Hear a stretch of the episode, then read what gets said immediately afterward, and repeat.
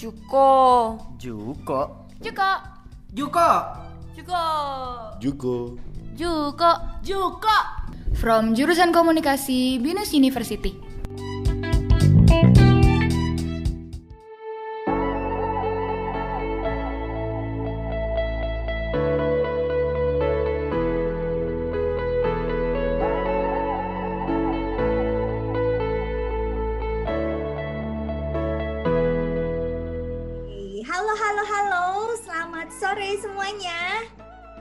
Mana suaranya nih? Selamat sore semuanya. Halo. sore. Apa kabar Sore, kalian? Hai.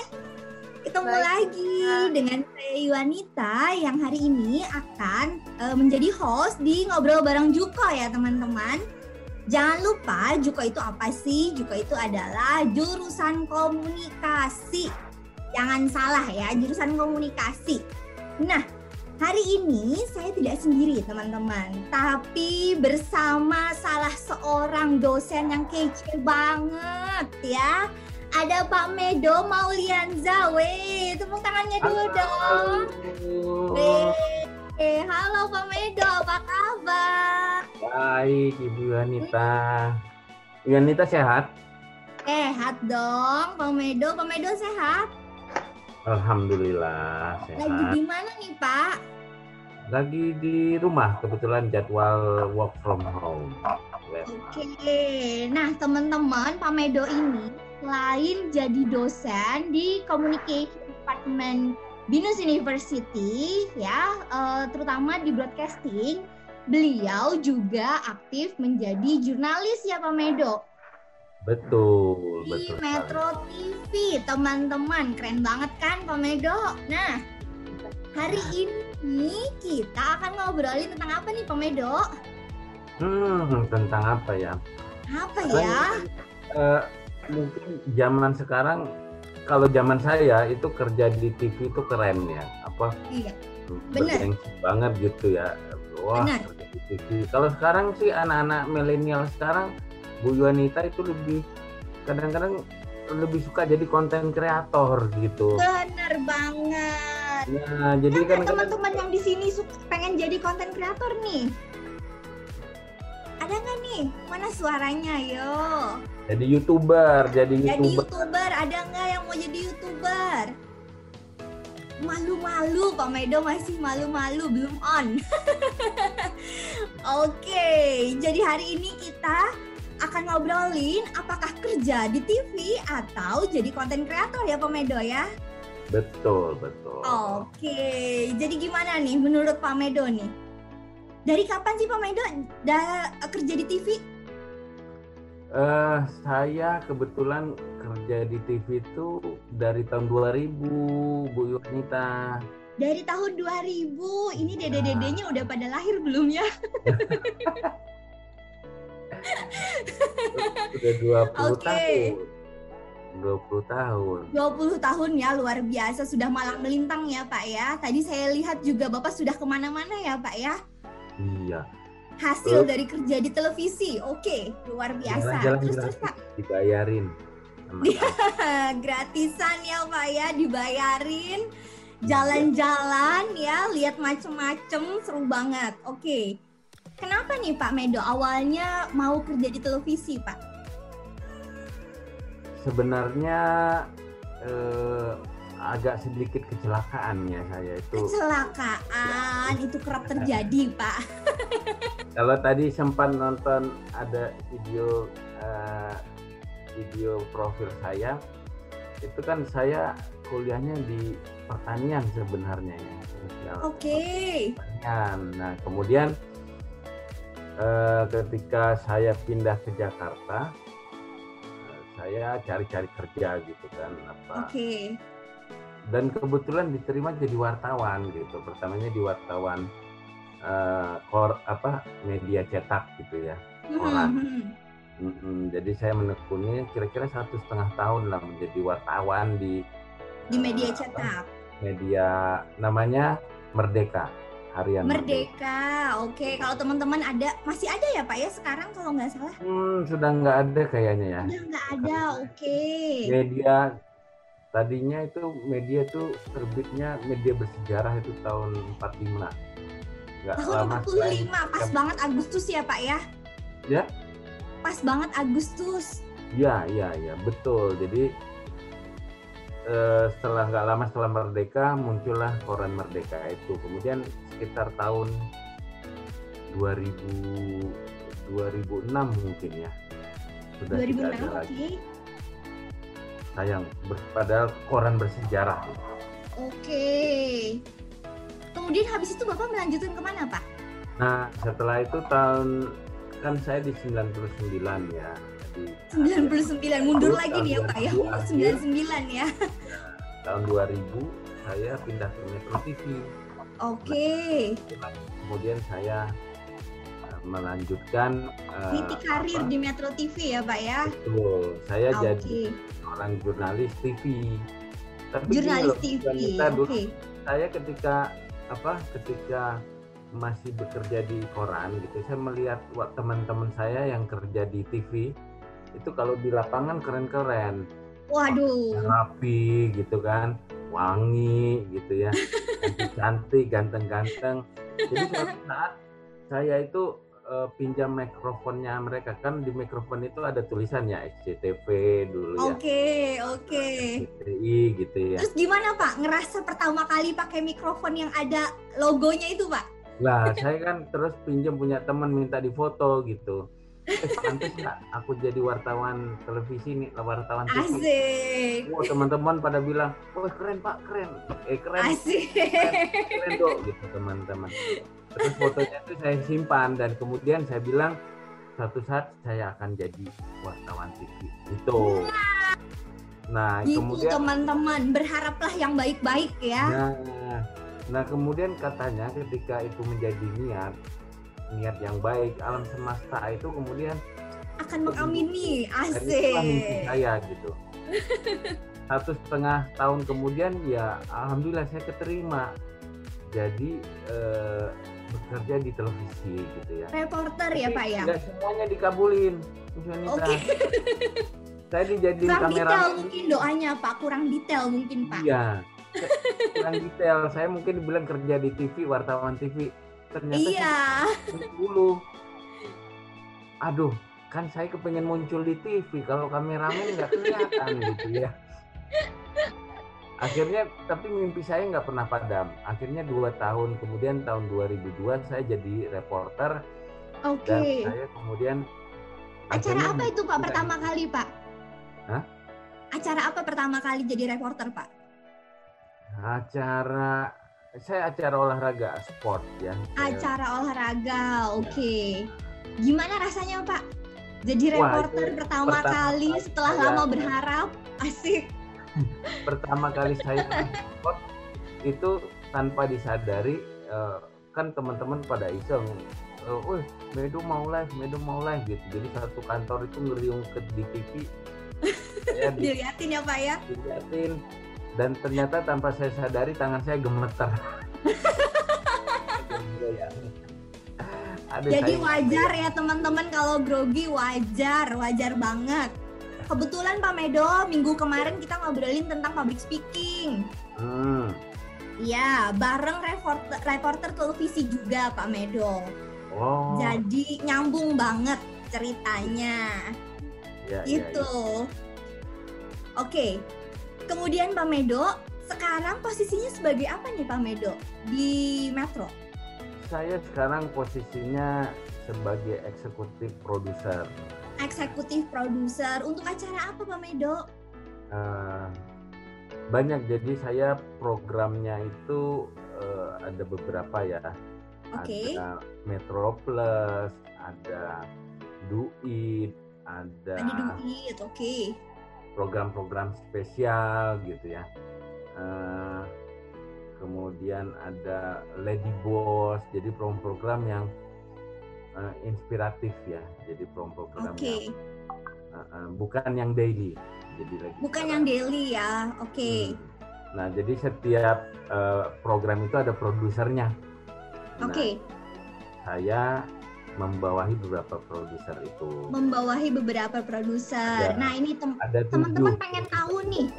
Produser itu kerjaannya apa sih Pak Medo? Nah, produser itu adalah orang yang paling bertanggung jawab Oke. dalam sebuah proses produksi program TV. Gitu. Oke. Jadi Bentuk tanggung jawabnya apa saja Pak Medo? ya mulai dari A sampai Z. Jadi mulai dari mempersiapkan gitu ya, Aha. Preparation, menyiapkan naskah, menyiapkan narasumber, menyiapkan host, menyiapkan Oke. video dan lain-lain.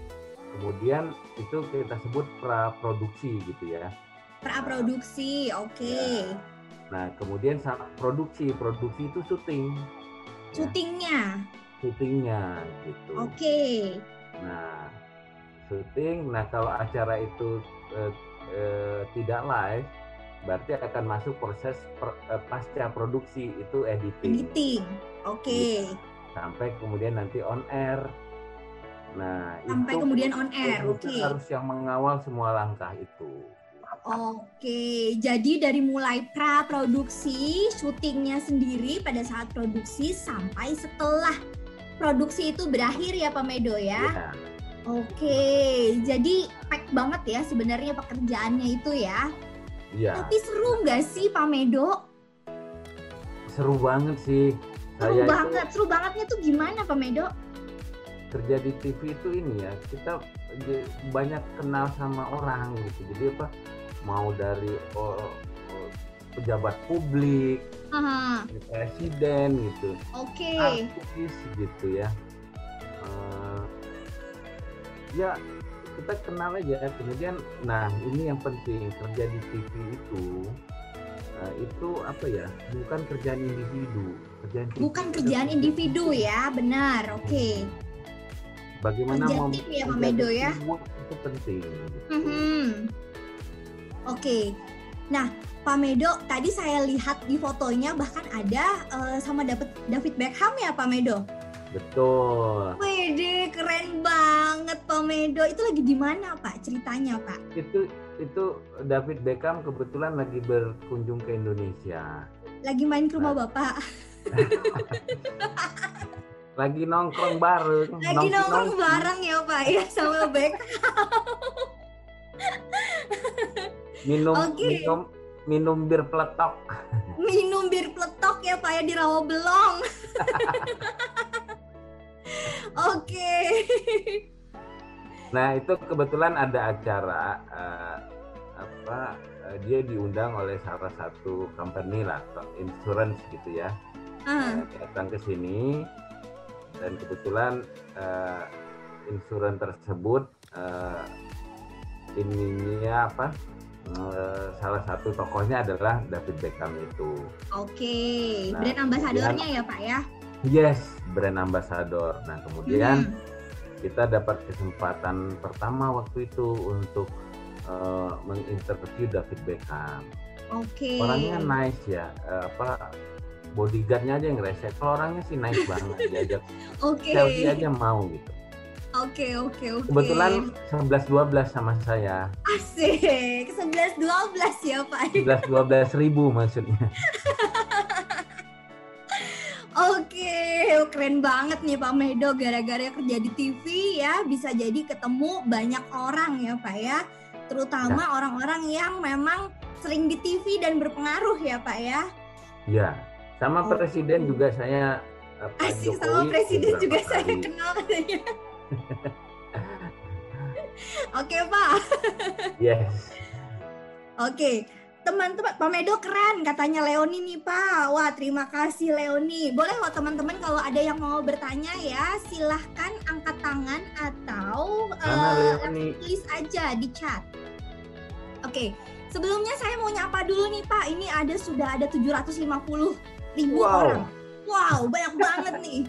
Hai Yohanes, ada dua Yohanes hari ini. Halo Yohanes, apa kabar? Hai, Hai. Hai Yohanes Victor, apa kabar? Malu-malu. Halo Yuan, apa kabar Yuan? Yuan namanya sama kayak saya, Yuan dan Yuanita. Oke. Yuanita kok banyak yang kameranya off nih. Kayaknya belum pada Iya banyak yang kali ya. kameranya off nih, jangan malu-malu dong. Ayo ayo dibuka ayo dibuka. Hai Kelly. Ada Hijar juga nih. Ada Audrey yang selalu setia setiap minggu ya. Alvina, hai Alvina. Mana lagi nih yang lainnya nih? Angeli, Amanda. Ayo dong dibuka, jangan malu-malu loh. Audrey ini harus masuk broadcast ini. Asik. Udah kelihatan ini calon-calon broadcaster. Oke, Pak Medo, ada pertanyaan nih Pak Medo. Dari Ya. Laras, apa sih suka dukanya Pak? Katanya gitu suka duka. Hmm, Dalam nih Pak. Iya. Sukanya itu banyak ya. Sukanya itu ya tadi saya saya cerita bisa keliling dunia gitu ya. Eh, Oke, Bisa menikmati dunia luar lah ya. Eh, Oke. Kita banyak eh, banyak belajar. Sampai sekarang itu saya nggak pernah berhenti belajar karena oke. Dunia terus berkembang berkembang berkembang termasuk dunia eh, broadcast dunia penyiaran ya. Haha. Jadi saya juga nggak mau kalah sama milenial milenial ini gitu. Karena kalau eh, kalau kalah nanti kita tersingkir gitu. TV memang kendalanya kan TV kemudian tidak lagi menjadi apa tontonan favorit lagi sekarang nih Juanita. Betul, Saya pengen betul. tanya nih, misalnya sama yang lain, eh, ada nggak sehari nonton satu jam aja TV? Ada nggak Kayaknya- kalian nonton sehari sejam aja nonton TV? Ada nggak? Enggak. Lebih adik, Enggak. Ada? Yohanes? Oke. adik, adikku. Adiknya Adik. nonton apa? Nonton apa? Yohanes, adiknya. Adikku yang cowok tuh nek, nek pak, ya masih seneng kartun. Nonton, Kalau- Nonton kartun. Kalau kalau mamaku mbak adikku yang cewek tuh nonton sinetron. sinetron lah biasa lah. Sinetron. Oke, Ya, makasih Yohanes. Oke. Nah, jadi itu eh, sukanya banyak sekali ya. Eh, kita banyak ketemu orang-orang yang berpengaruh, orang-orang yang Hmm. inspiratif. Banyak juga loh Hmm. orang-orang yang eh, tadinya bukan siapa-siapa karena dia eh, berkarya untuk masyarakat sekitarnya lama-lama menjadi besar besar besar dan menginspirasi banyak sekali. Kemudian eh, su- dukanya ada nggak? Dukanya ada, Apa ada tuh, Pak? juga sih. Dukanya itu ya kadang-kadang harus meninggalkan keluarga dalam waktu yang cukup lama gitu ya.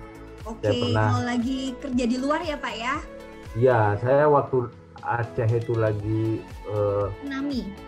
bukan sebelum tsunami lagi rawan-rawannya konflik gitu.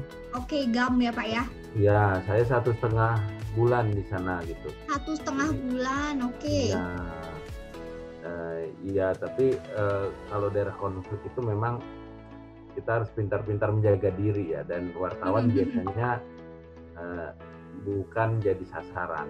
Jadi Oke. yang penting kita bisa menjaga diri, banyak berdoa gitu ya.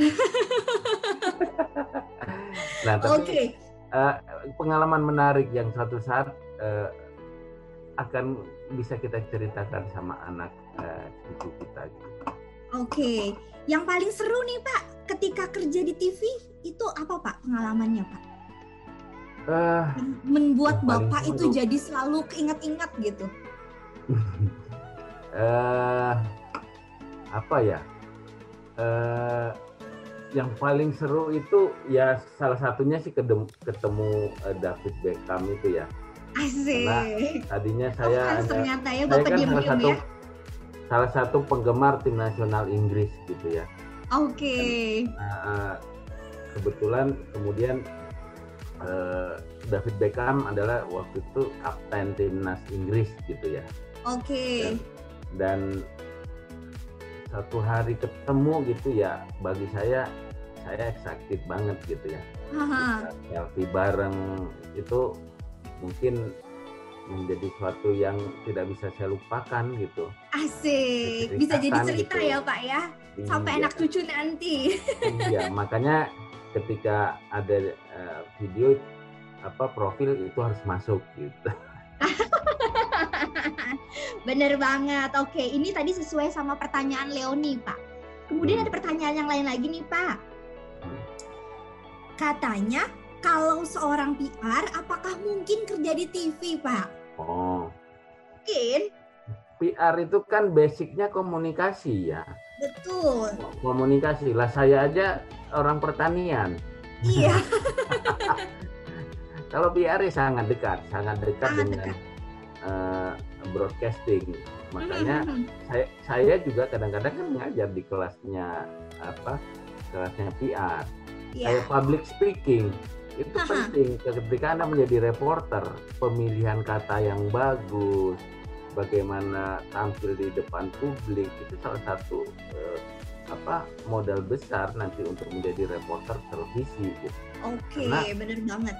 Eh, public speakingnya harus bagus jadi Mhm. harus pilihan kata-katanya harus bagus kalau eh, Harus sesuai ya, ada Pak ya. Jangan kejadian- sampai salah ya, Pak. Betul, karena kalau slip of tongue jadi keselip lidah itu dalam dunia Bahaya. fatal gitu ya. Apalagi kalau live ya, Pak ya. Kalau keselip Betul. lidah, bahaya. Teman Nah, ini- saya dulu pernah bilang "M- studio eh, mini Metro TV, dia bilang studio Metro Mini. Aduh diketawain orang se-Indonesia waktu itu. Cara live itu, Pak. Live, live, lagi headline gitu. Waduh, buyar. Jadi, harusnya kan studio mini Metro TV gitu dia Iya. studio Metro Mini Oke. Tahan sebentar, Pak. Ini Ya. ada lagi nih, Pak. Ini kita punya banyak banget pertanyaan nih, Pak. Wah, seru banget nih. Sebelum sebelum memulai perjalanan itu apa yang harus disiapkan, Pak? Kalau Bapak sebelum memulai perjalanan ke luar kota misalnya, ketika lagi Hmm. bertugas, apa yang harus dipersiapkan? Katanya Ya. hijar. eh yang harus disiapkan itu sebenarnya eh, yang pertama sih alat kerja kita ya Alat kerja, itu oke. yang pertama Hmm. karena eh, misalnya kalau sekarang kan udah enak ya udah digital kita perlu bawa kamera yang compact ya kalau kebutuhan hanya kebutuhan liputan itu yang compact Kam- kamera sekarang itu kan kecil-kecil tapi kualitasnya Kecil-kecil, udah nggak kayak dulu ya, Pak ya. Gede-gede ya, Pak ya. zaman saya itu kamera itu beratnya 7 kilo jadi harus Oke. dipanggul tripodnya sendiri 4 kilo gitu Kayak bawa anak ya, Pak ya. Jadi ke mana-mana ya, Pak ya. itu kayak istri kedua ke mana-mana harus dibawa Kayak istri kedua. Iya. nah itu yang Baik. pertama terus alat-alat yang berhubungan dengan pekerjaan liputan kita. Eh, Hmm, mulai dari kamera terus bagaimana mengirimnya. Hmm, saya butuh laptop butuh internet nah dan Oke. lain-lain. Memory card pokoknya berkaitan dengan itu. Yang kedua sih eh, kita harus tahu kita mau ke mana. Mau kalau ke mana? Oke. misalnya ke Eropa lagi musim dingin ya harus banyak banyak banyak siap-siap. Sesuaikan ya, Pak ya. Ya dengan baju pacanya. ya. Oke. Mm-mm. nanti jangan sampai saltum kalau di apalagi negara-negara yang dingin ya Iya. Nanti kita banyak bawa kaos oblong gitu tapi lagi musim salju waduh repot kita Repot. beli Iya di sana benar. mahal gitu ya Iya. jadi memang harus dipersiapkan eh, preparation itu sangat penting ya, kunci gitu jadi kalau Nah. tadi kita saya bilang eh, produksi itu ada pra produksi produksi dan pasca produksi yang paling penting itu di televisi itu adalah eh, pra produksi perencanaan itu sangat penting oke. iya jadi Benar. kalau persiapannya matang nanti pas syutingnya enak. Pas syutingnya enak ya, Pak ya. Oke. Saya dengar nih, Pak, kalau di televisi itu nggak boleh terlambat satu detik pun. Bener nggak, Pak? Oh iya, jadi kelihatannya aja wah anak anak TV ini selengean gini, kemudian nggak bisa di apalagi kalau di televisi berita ya, Mhm. yang banyak kan live programnya. Oke. Jadi kalau kita terlambat berapa detik dan kita adalah posisi vital seperti presenter misalnya. Aha. Kalau dia terlambat eh, lima detik ya bisa jadi lima detik nanti nge-freeze gitu ya. Oke. Kameramen kalau dia terlambat eh, eh, lima menit gitu. Ya lima menit bisa jadi nanti ngeblack TV-nya gitu ya. Oke. Dan itu fatal banget ya. Itu fatal ya Pak ya. Fatal Karena banget dalam dengan budget ya Pak ya.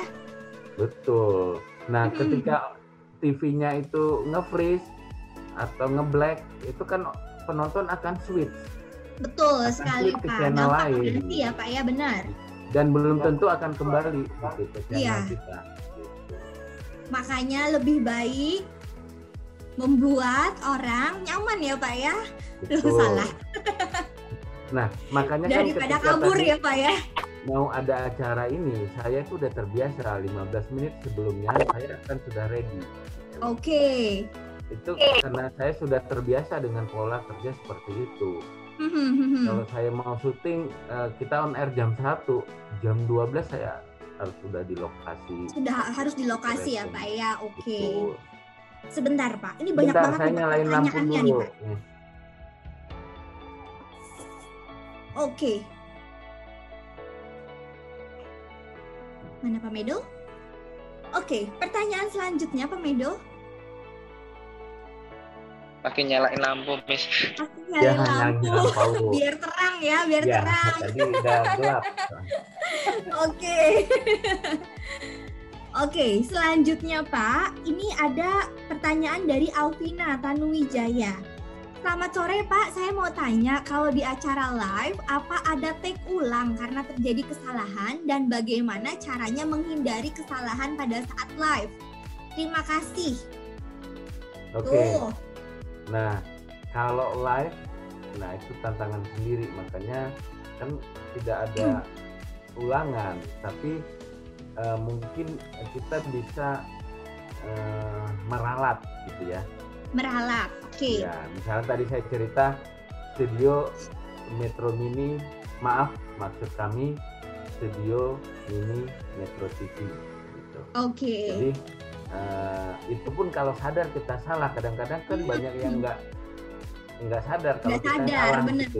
Pak. setelah ada orang yang ngomongin nanti. Gitu. Ada yang orang Ya. ngomong, apalagi sekarang zamannya sosial media ya Pak ya, habis itu dibully betul. biasanya ya Pak ya. di sosmed gitu ya. Iya, tambah repot sekarang. Nah, jadi maka itulah eh, kalau orang apa seorang reporter, seorang presenter itu punya persyaratan yang eh, benar-benar eh, orang terpilih lah ya. Jadi bukan Mhm. hanya bagus dari sisi jurnalistiknya, tapi Mhm. dia punya kemampuan. Tadi salah satunya public speaking yang kita juga Mhm. belajar di PR gitu ya. Iya. Kemudian di- dari Binus ini ada loh yang sekarang eh, jadi presenter utamanya Metro TV. Waduh, Dionita. keren banget Kak. Iya, ada yang namanya Zakia Arfan. Oke. Hmm. Itu kemudian ada eh, apa?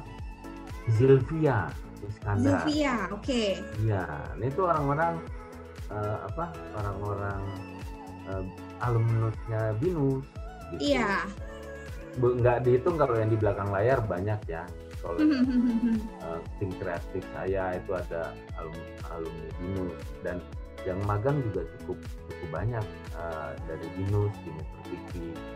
Jadinya Oke. kalau kalau magang kita lihat bagus kebetulan karyawan butuh Langsung ditarik kantor ya, Pak, ya? karyawan gitu butuh Aha. orang anak baru ya pasti kita tarik yang pernah magang di kantor kita gitu. Oke, Pada sebentar Pak. memilih kucing di dalam karung gitu kan. Karena udah kenal duluan ya Pak ya. Betul. Nah ini sesuai banget Pak dengan pertanyaannya Laras. Pak saya mau tanya, kalau misal ingin jadi tim kreatif TV, apa butuh skill tertentu? eh kalau tim kreatif itu kan sebenarnya eh, gini, ini ini berkaitan nih eh, Bu Yani, Bu Yuanita. Oke, Eh. betul. Pekerjaan kita sebagai broadcaster Mhm. itu sebenarnya butuh kreativitas. Ya. Saya bilang tadi eh, saya singgung dulu. Kenapa saya tanya kenapa anak milenial sekarang jarang nonton TV? Mhm. Ini karena perkembangan teknologi. Oke. Sebenarnya saya tidak khawatir sebagai broadcaster TV akan ditinggalkan. Ya, Mhm. yang yang tidak ditonton itu adalah TV yang ada di ruang keluarga kita, TV Oke. konvensional. TV Tapi konvensional. kan- Oke. Program itu tetap atau sekarang namanya konten itu kan tetap ditonton oleh Oke. anak milenial.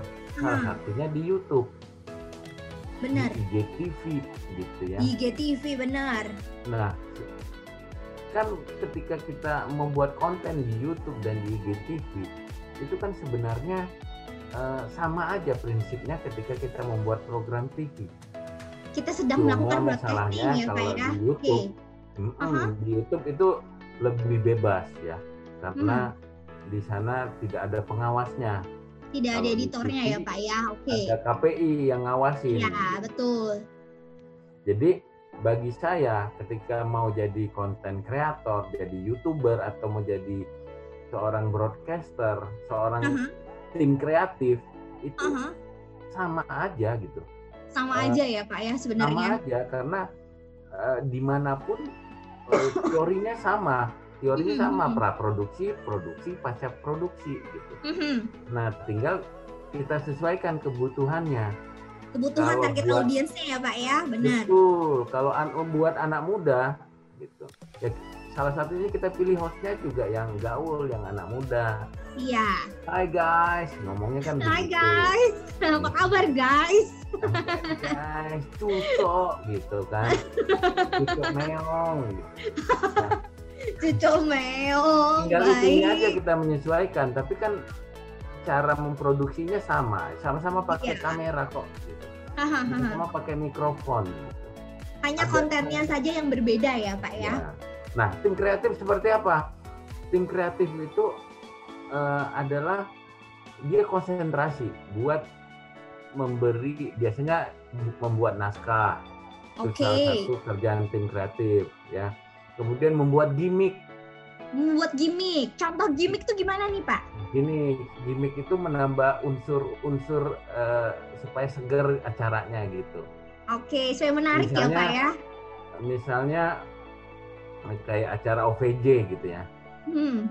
Eh, itu kan eh, kita kasih gimmick apa ya? Oh pura-pura eh, jadi mm, eh, jadi anak SD deh. Nah, tim kreatif tuh mikirin bajunya nanti request ke apa? ke orang wardrobe ya diminta di itu Aha. baju SD ya ini pura-pura jadi anak SD gitu Oke. misalnya ada naik perahu ya dia harus mikirin nyiapin perahunya kayak apa dari kertas dari apa gitu ya Oke. Nah, itu Disesuaikan ya, game. Pak ya. Misalnya ada tebak-tebakan games dan lain-lain nah itu kan eh, eh, harus disiapkan oleh tim kreatif teka-teki apa gitu misalnya kenapa eh, pelangi itu setengah lingkaran Asik. Kenapa tuh, Pak? Karena setengahnya ada di ibu Juanita Asik. Kan saya sudah tahu nih, Pak Medo nih. Harap maklum ya, teman-teman. Memang begitu adanya. nah jadi eh, kopi kopi apa yang buat galau Kopi apa tuh, Pak? kepikiran kamu Eh, Asik.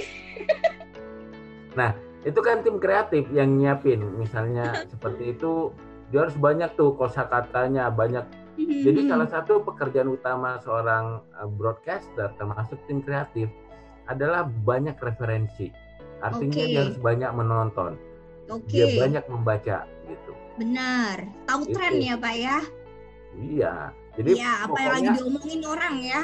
betul jadi salah satu pekerjaan seorang broadcaster ya dia harus banyak menonton Kalau Mhm. sutradara film itu eh, Bu Yuanita, saya eh, ngobrol-ngobrol sama mereka. Kalau nonton film bagus itu minimal tiga kali. Oke, dilihat setiap detailnya ya Pak ya. Ya, yang pertama dia menikmati sebagai penonton. Mhm. Ya, dia nonton. Kalau bagus dia nonton lagi yang kedua. Dia akan lihat kalau dia seorang scriptwriter dia akan lihat oh skripnya seperti apa ya Skripnya seperti apa? Oke. kalau dia seorang kameramen nanti dia itu lagi wah gimana teknik pengambilan gambarnya ya pencahayaan Oke. scoringnya musiknya ya um, Hmm, hmm. dan la- lain-lain jadi unsur di film itu juga banyak sekali ya jadi Benar. orang bisa minimal tiga kali saya bilang ada yang nonton sampai 10 kali 20 kali Oke. ada Begitu juga dengan broadcaster ya, Pak ya. betul Kalau mau programnya bagus, kita harus banyak menonton program yang lainnya juga. Bener ya, Pak ya? benar benar karena prinsipnya ATM Oke, ambil tiru, Amati. modifikasi. betul jadi nggak ada program yang pure bener-bener itu hasil hasil Karya pemikiran sendiri ya, Pak ya. Benar, Pak. Iya, Gak ada apa pun yang original di dunia ini ya, Pak ya. betul pasti dia adalah pakai referensi ah kalau Benar.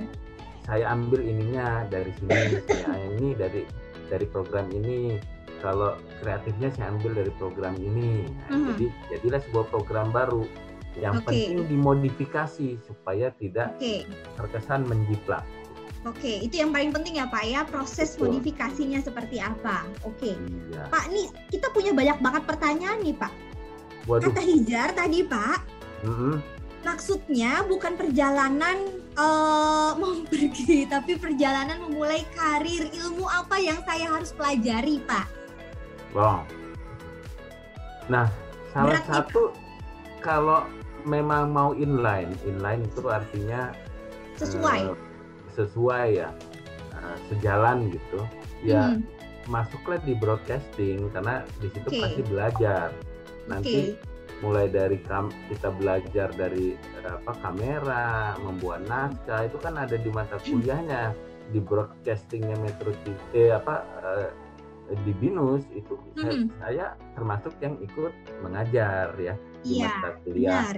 script writing di mata kuliah te- kamera teknik producing dan segala macam nah itu pasti eh, kita belajar kita bagaimana membuat kreatif termasuk membuat naskah itu basic gitu ya untuk seorang Mhm, tim mhm. kreatif karena mau diapa-apain kan itu base-nya dari naskah itu gitu ya Iya, mau benar. dibelokin ke mana mau dikasih unsur lucu apa gitu Benar. mau dikasih apa eh, serius gitu supaya sedih gitu bisa juga gitu Berarti artinya walaupun broadcasting juga harus pintar menulis ya Pak ya? Kalau menulis kan sebenarnya semua mahasiswa harus bisa menulis benar nggak Iya, benar. karena dari SD SMP kita udah diajarin mengarang ya nah tapi di kalau kita masuk ke dunia broadcasting ya eh, eh, menulis adalah suatu yang apa ya yang bisa dipelajari yang memang harus Hmm. dipelajari gitu ya Oke. Nah, Jadi kegiatan sehari-hari ya Pak ya? Mm-mm. Nah kalau di Oke. film juga kan itu berkembangnya dari dari ya, dari naskah. Hmm, hmm, hmm. Jadi eh, banyak yang eh, bisa kita apa? Tapi semua itu kan bisa dipelajari Bu Yuanita. Artinya jangan khawatir juga. Waduh, aku eh, bahasa Indonesia bolos terus ya dari SMP sampai SMA gitu ya. Nggak apa-apa.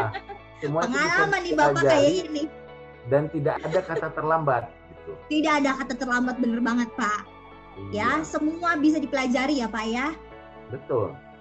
Oke. Saya ini sekarang jadi belajar jadi belajar buat konten di YouTube. Saya belajar. Asik. Bapak sekarang sudah punya YouTube nih Pak. Sudah, tapi yang itu anak saya saya paksa suruh nyanyi buat cover lagu. Biar ada kontennya ya Pak ya. Iya. Kalau saya siapa yang nonton nanti gitu. Oke Pak, ini masih banyak Pak pertanyaannya Pak. Di masa pandemi ini, apakah ada persyaratan sebelum reporter atau kameramen melakukan perjalanan atau siaran ke luar negeri Pak? Oh iya, eh, jangankan Gimana keluar tuh Pak? negeri. Bedanya apa sih Pak? Ya, jangankan ke luar negeri, Bu Yuanita. Ke luar kota aja sekarang itu ribet banget ya untuk eh, Mhm. bisa apa? Karena eh, untuk naik pesawat itu persyaratannya banyak. Ada surat Benar. ada eh, hasil rapid testnya gitu ya. Iya, Terus eh, berapa lama, ke mana Mhm. yang dituju kalau daerah yang merah gitu jangan-jangan pemerintah sananya nggak terima Nggak orang luar. ngebolehin ya Pak ya, benar. Nah, atau kita dari daerah yang zona merah ke daerah Oke. zona hijau juga Hmm. belum tentu diterima di lokasi gitu ya. Jadi Hmm. memang kita preparationnya harus lebih panjang. Jadi harus Hmm. eh, telepon eh, eh, pemerintah setempat gitu ya, Oke. Eh, aparat setempat seperti apa dan segala macam. Belum lagi peralatan yang kita bawa Hmm. kayak hand sanitizer, kemudian apa eh, masker gitu, kemudian Hmm, hmm, hmm. face shield itu harus sudah lengkap Harus lengkap ya Pak ya. standar yang yang dianjurkan lah ya. Oke. Apalagi kalau ke luar negeri, kalau ke luar negeri itu eh, banyak negara yang sekarang belum membuka gitu ya Hmm. eh, penerbangan dari luar negeri seperti Arab Saudi gitu sekarang eh, bahkan haji yang kata wajib gitu itu aja Mhm. tidak eh, tidak dibuka gitu ya Diadakan ya Pak ya, benar. tidak diadakan tahun ini hanya untuk internal yang ada di Arab Saudi saja itu, Benar. itu pun dengan standar yang cukup ketat jarak dan segala macam Hmm. Jadi, Eh, kalau ke luar negeri memang kalau sekarang agak susah kecuali untuk sesuatu yang benar-benar Urgent darurat ya Pak ya. eh, Mhm. gitu kira-kira. Lagi nih Pak, dari Yohanes, bagaimana cara Bapak untuk selalu mempertahankan karir Bapak dan sukses terus hingga sekarang? Asik. Soalnya kebanyakan yang dulunya sering tampil di TV, sekarang sudah jarang tampil di TV. Kalau Mama sekarang udah juga nggak sekarang udah nggak tampil di TV. Benar. sekarang udah nggak muat Bu Yuanita masuk. Sekarang udah nggak muat. Edo di TV. Oke, Ya, gimana nih Pak eh, caranya mempertahankan karir Pak?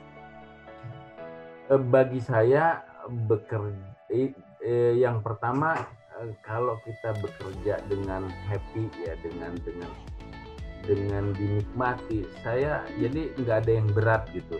Kebetulan eh, saya itu kan suka nah, eh, olahraga. Jadi memang saya suka bola nonton bola saya suka nonton tenis bulu tangkis dan itu kan memang passion saya ketika saya di kemudian di apa ditugaskan menjadi wartawan olahraga waduh itu saya anggap itu surga dunia banget Surga dunia ya kita Pak ya. bekerja sesuai passion kita gitu dan Oke. saya bisa nonton art- atlet-atlet ternama saya ke Aha. Asian Games saya ketemu liput Piala Thomas ketemu atlet-atlet bulu tangkis gitu ya saya eh, liput Liga Indonesia ke mana-mana Eh, saya ke Malaysia sampai ngikuti eh, BP gitu ya Bambang Pamungkas jadi eh, bagi saya itu luar biasa dan eh, bekerja dalam passion kita itu sangat luar biasa. Ya, Nah, Oke. kemudian ketika saya harus dipindahkan ke lokasi lain dan sebagainya, gimana Pak bisa tetap semangat ketika sudah tidak di olahraga lagi? Nah, bagi saya kalau bahasa klisenya ya kerja itu ibadah gitu, kerja itu eh, dengan hati gitu Mhm. itu rasanya kita melewati masalah apa saja itu rasa ringan kok. ringan ya Pak ya, lebih ringan. Apalagi saya sekarang eh, saya ber- bisa berbagi ilmu sama teman-teman eh, mahasiswa gitu, Mhm. calon-calon broadcaster berikutnya gitu ya. Mhm. Dan ada kebahagiaan bagi diri saya sendiri bahwa eh, kita nggak akan kehabisan talent eh, broadcaster broadcaster handal kreator kreator handal nanti di depannya youtuber Bener. youtuber handal Asik, luar biasa Bapak. bukan handal jepit ya Bukan handal jepit ya. Oke Pak, selanjutnya nih Pak. Kalau dalam tim broadcaster itu ada apa aja ya Pak? Tadi sudah disebutkan ada scriptwriter, kemudian Hmm. ada tim eh, Kreatif. kreatif. Ada apa lagi ya Pak selain itu Pak? eh ya banyak ya Eh, ada kameramen Kameramen, oke. ada reporter Ada reporter. ada eh, kemudian sampai eh, orang set design itu ada desain Ada grafis desainnya juga, benar desain grafis. desainernya, lighting man Lighting, oke. soundman, Ada audio, soundman-nya juga, oke. ya, atau audio man ya. Ada switcher man gitu ya. Switcher itu apa tuh Pak? Switcher itu orang yang dia sebagai eh, pembantu asisten dari program director. Jadi ketika mendirect program, kalau programnya itu multicam, ada banyak kamera. Mhm. Dia Itu kan akan kalau misalnya ya ya. siaran langsung sepak bola tuh, itu Oke, kan kamera satu nyala. 20 kamera tuh. Iya, oke. Nah, kamera mana yang on itu switcher yang Oke. mengoperate mengoperate. Oke. Kamera satu on, kamera dua on, tiga soft, keempat. Oke. Jadi itu eh, atas direct dari program director. Oke. Kemudian ada apa lagi nih Pak? Selain itu Pak, Ada eh, ada floor director juga ya Pak ya? ada wardrobe misalnya. Ada ya. wardrobe, wardrobe penting ya Makeup Pak ya? artist. Mhm. Jadi banyak. Jadi kalau kru, kru produksi televisi itu bisa sampai puluhan. Nah, Oke. mereka di bawah koordinasi itu yang namanya eh, nanti produser. Mhm. Ada program director. Program director itu eh, atau pengarah acara ya bahasa Indonesia. Mhm. Nah itu ketika saat tapping, saat live, dia yang memimpin secara teknis kesiapan dari syuting Acara tersebut. tersebut. Oke. Ada video editor jangan lupa. Oke. Video editor itu eh, yang nanti berperan di pasca produksi ya ketika Mhm. mengedit video. Oke. Eh, video editor ini kan kemudian eh, pekerjaannya ini tidak kemudian khusus menjadi monopoli seorang video editor. Siapa pun Oke. bisa belajar editing sekarang kan. Mhm. Termasuk saya lagi mendalamin editing juga supaya bisa buat konten gitu. Asik. Saya. Ya. Gitu, Tunggu Jadi channel YouTube saya ya, gitu dong Pak. nanti ya kalau sudah jadi ya. Sekarang ada video tapi eh, belum apa masih video lirik belum video, Asik, video belum video lirik. musik. Asik, Bapak nih ngajak karaokean bareng nih. Oke Pak, ini kita balik lagi ya Pak ya ke konten creator nih Pak. Mm-mm. Nah, Tadi kan dalam tim broadcasting ketika kita bekerja di televisi itu ada banyak banget tuh Pak timnya. Iya. Gimana kalau di eh, YouTube Pak? Apakah sebanyak itu Pak timnya atau eh, lebih sedikit, lebih pack?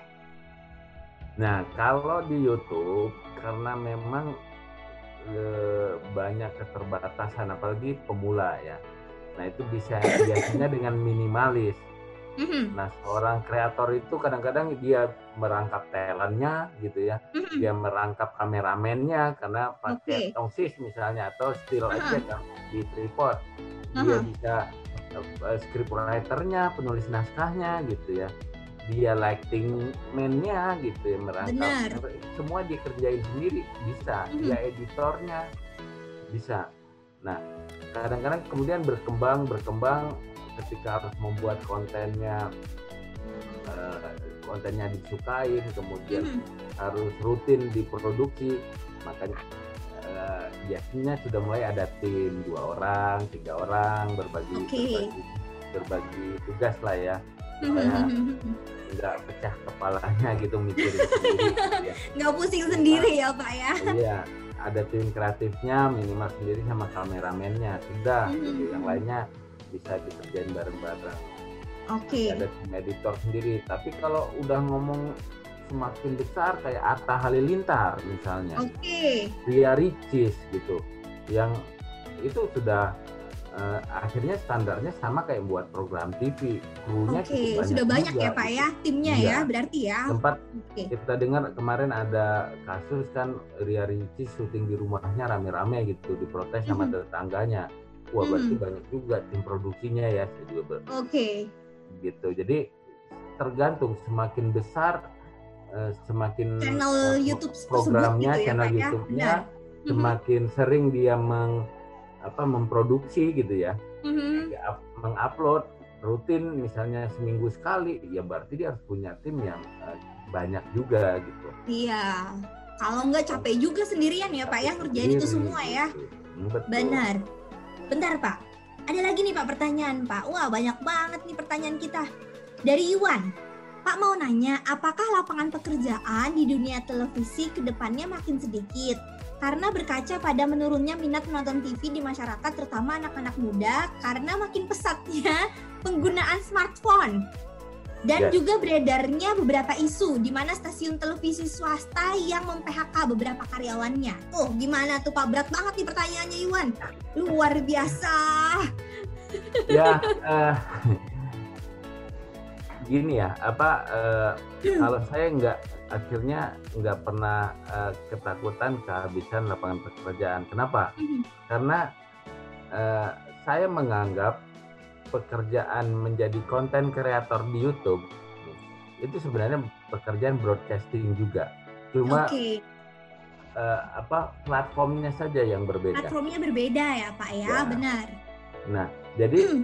eh, eh, televisi mulai apa kemudian ada isu PHK karyawan itu bukan karena TV-nya Mhm. eh, yang bagaimana, tapi sebenarnya karena kondisi COVID ini.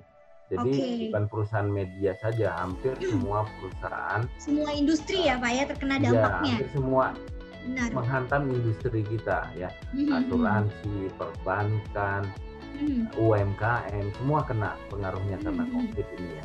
Mhm. Jadi bukan karena itu. Nah, eh, begini, peminatnya memang sedikit untuk saya bilang nonton di platform TV konvensional. konvensional, oke. Eh, tapi orang nonton net TV gitu untuk anak muda katakan. Mhm. Dia bukan nonton di TV yang ada di apa? Di pernah saya survei eh, mereka nonton ini talk show itu di di, di YouTube gitu. YouTube Tapi ya Pak ya, benar. konten TV, tapi dia Aha, nonton di YouTube. YouTube. Oke, Gitu. Jadi, jadi platformnya berubah ya Pak ya. iya.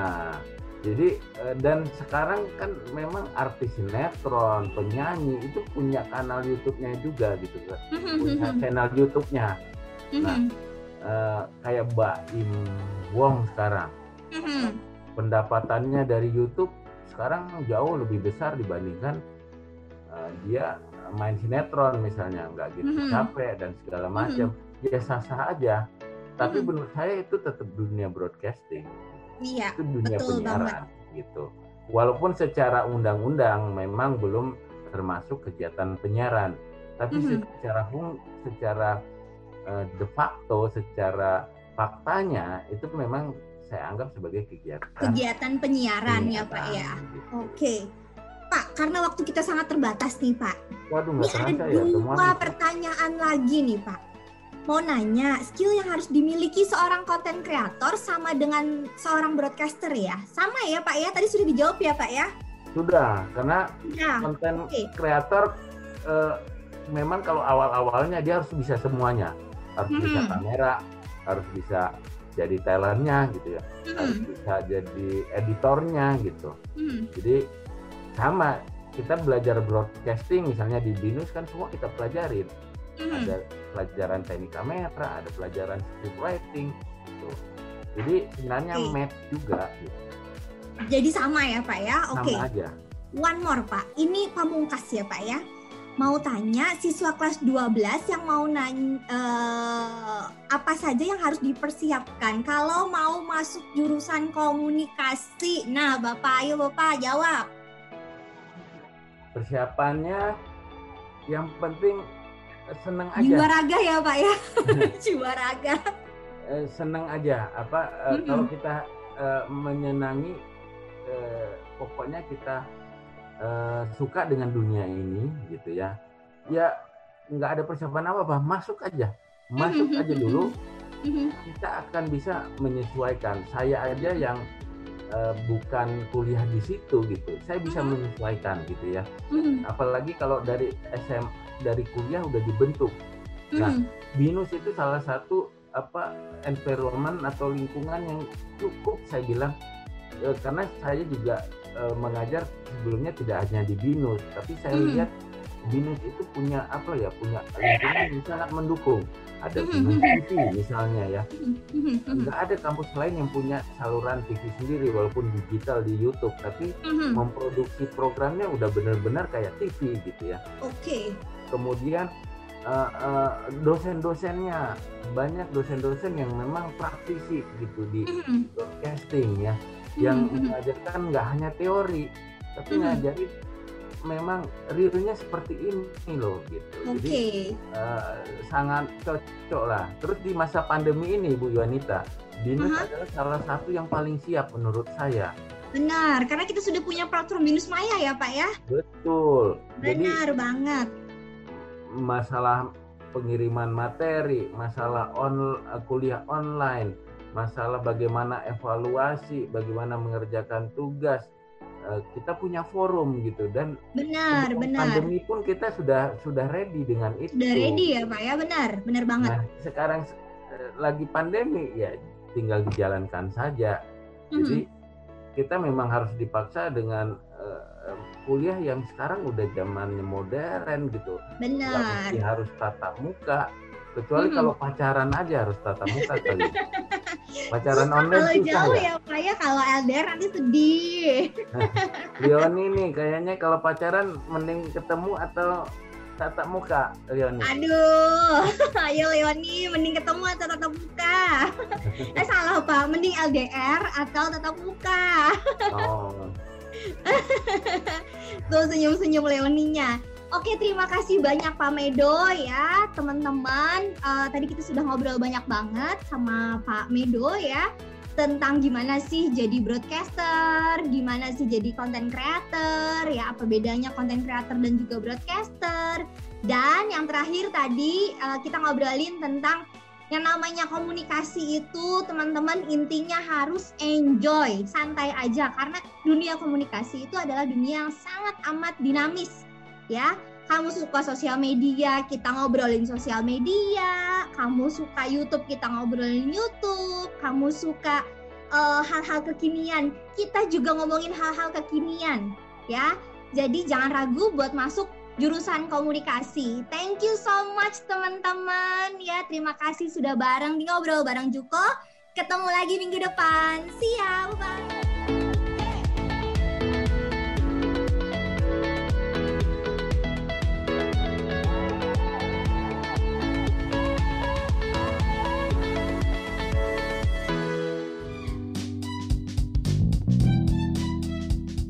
From jurusan komunikasi Binus University.